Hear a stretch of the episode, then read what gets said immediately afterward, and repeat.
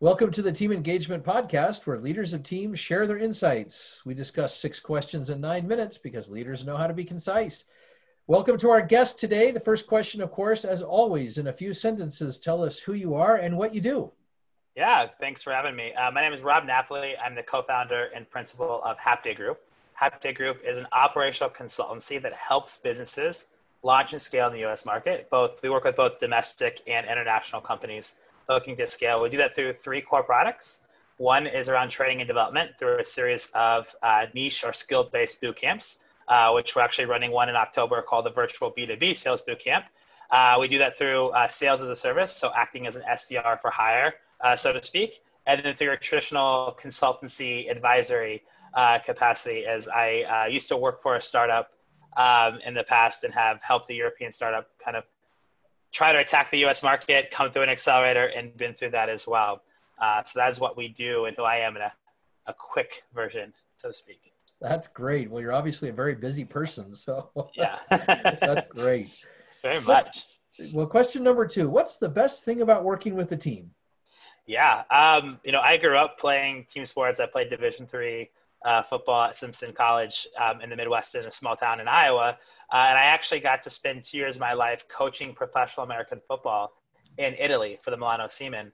Um, so I've, I've always been a team guy. And I think uh, one thing I love about teams is the collaboration and diversity, right? You get to learn uh, from so many other people, but you also get to connect on very different levels uh, from people of, of all walks and all types. And I think that working with a team, there's that you know collaboration, that that that singular goal that you work towards, um, and it's really energizing and that's definitely one thing that I've always loved about working in a team and, and how I try to cultivate my teams um, as we build and go forward um, from both being a coach, being a player, and, and being a business owner. Oh, I love that. Great, great yeah. perspectives. Uh, question number three I hear from other leaders of teams that it can be a challenge to get team members engaged. Tell us your thoughts. Yeah, very much so. I think, you know, what's tough about engaging teams as there's no one way to do it, right? Depending on, you know, my company, uh, we're, we're six folks. I've got a team member in Milan, Italy, one in London, but by time uh, this time next week, she'll be moved to Paris, uh, Brooklyn, California, Minnesota. Uh, so all over the place, um, you engage people in different ways, right? And you know, for big organizations, I used to work uh, for larger corporates. The way that you would engage, say, a developer team is different than you would engage a sales team. So I think the challenge is, um, or my thoughts around that is just to find what makes sense for you and where your company is or where your team is at that time and create some sort of bond around that and, and know that it, other each individual member gets engaged a little bit differently uh, so you can do your team challenges and that's great but you also need to really look at um, how to do that even more so in a remote world right we're all remote um, covid has forced that we've, we've had to learn to change and adapt uh, and some of the things that we did quickly um, to engage the team were uh, morning check-ins, um, kind of lunch and learn check-ins, and some just games in the evening. Get together for 20, 30 minutes and do uh, some sort of game or story just to engage and feel um, connected to each other. Um, that was just breaking away from team meetings. I like those comments, especially the parts about the individual approach, because you're right. Everybody kind of beats to a, or walks to the beat of a different drum. And uh, sometimes we forget that as leaders that that's not one size fits all. So I, I love that comment. Love that comment. Absolutely. Absolutely. Question number four. Uh, what other piece of advice do you have for leaders of teams? Yeah.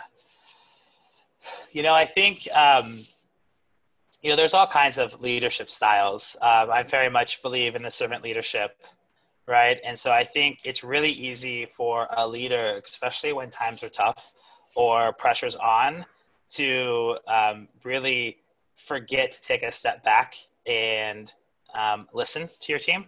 Um, and so for me, one of the biggest advice I will always give is to one, be appreciative of your team because um, nothing that you will accomplish or do as a leader is um, would be all for nothing without your team because many times they're the one that are grinding out there with you to really help drive your vision forward or your team forward or your growth forward. So just always be appreciative and take take a second.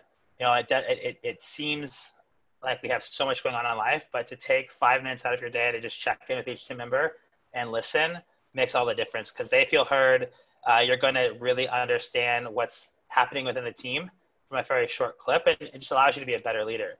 So appreciation and listening, I think, is my biggest advice for leaders, especially now when everything seems intensified or amplified and virtual. It's really hard to create some of those connections when you don't see them every day or see how they're feeling or see what they're doing. Um, just take that extra second and, and be transparent and appreciative of what they do for you. Great comments about gratitude and listening. You can never overstate listening and communication, can you? It's just uh, absolutely. It's one of the things um, that we love at our company. In fact, on Fridays we do a lunch and learn every Friday, um, and we start that lunch and learn out with um, gratitude and values. So each one of our team members gets chosen for the week. One thing you're grateful for from the week, and what was one of the, the company's core values did you see exemplified through our clients, through our team, or through your own actions? And that's how we kick off every Friday lunch and learn it's a great way to wrap up the week uh, through gratitude of the team. I like that. I think that's a great idea that I hope more of our viewers and listeners will think about and implement in some way is how to give those uh, team members an opportunity to share some really positive, good things that are going on and that, that sense of gratitude. I love that. Absolutely. Question number five What other successful leaders of teams would you like to recognize that have had a positive influence in your life? Great question. Uh, there's too many people to count. Um, but I will say one that comes to mind when looking at this question, hearing this question, and where I learned a lot of my own stuff um, was uh, one of my first um, true bosses of the of the first job that I stayed in for a decent amount of time. Uh, I was there for five years, and her name was Carrie LaCava. And at one point, it was just her and I building a new office in West Des Moines, Iowa, you know, in a flyover state. Um, but I learned a lot about how to be a leader and how to carry yourself and how to how to make an impact. Um, so she was definitely one. And then, um, you know, my coaches, I could name a lot of them, but there was definitely an influential high school football coach, the name of Rick Byers, that um, you know really. Uh, I wish I knew a lot then what I know now, but I see a lot of his lessons exemplifying into to who I am later in life. It's always amazing when we have those early coaches and teachers and parents or whoever else it may be and, and the, the lessons that we've learned that continue throughout our lives. I think that's great. Absolutely. Absolutely. It makes a big impact. And, and also just as I'm thinking about it, there's one other person that, that has impacted me in the last really year and a half. And that's my business partner and the founder of Day Group, uh, who I actually met three and a half years ago when I moved to New York City. Um, and, and he's, you know, has really challenged me in ways that I never thought possible to, to, to upskill me as a leader um, from those early foundation to, to, to the way I, that I am today and kind of tying the loops on both ends. That's fantastic. Well, thanks for recognizing all of those individuals. That's yeah. fantastic. Well, last question. Tell us about your first job. uh, my first job, as in first job ever, first job out of college. Because my first job, I started working when I was a kid. My dad used to do all these construction side jobs. He was uh, uh, he would love to do it for fun. It was his way of. I'm a twin, so I have a twin brother. Um, so that's a lot of muscle when you're working on a side project on a weekend. Uh, so that was really my first job. You know, make a few bucks or a dinner or go to the movies afterwards by working with him. Uh, my first professional job was actually terrible.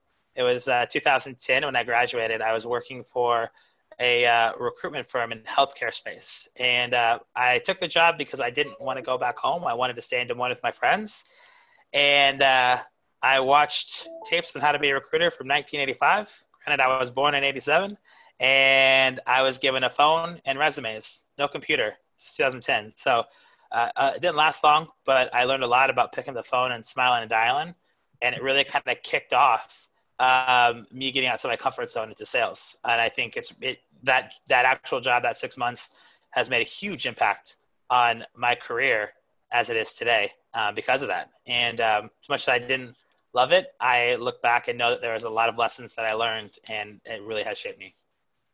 This is one of my favorite questions in the podcast because people will often share not just the details of their first job, but what they learned about it. So yeah, we yeah. learn a lot from those early jobs. Absolutely. Rob, thank you so much for being on the podcast today. How can people find you? Yes, uh, probably best to be LinkedIn. Uh, Robert Napoli, I'll make sure to, to drop a link. Um, or on Instagram, it's Rise Up Rob Knapp. We'll make sure the link there as well. Those will be the best two ways uh, to get a hold of me, or you can reach me on email, rob at hapday.co. That's H A P D A Y.co, um, or via our website, hapday.co. Great. This is Sean Richards with the Team Engagement Podcast, where leaders of teams share their insights.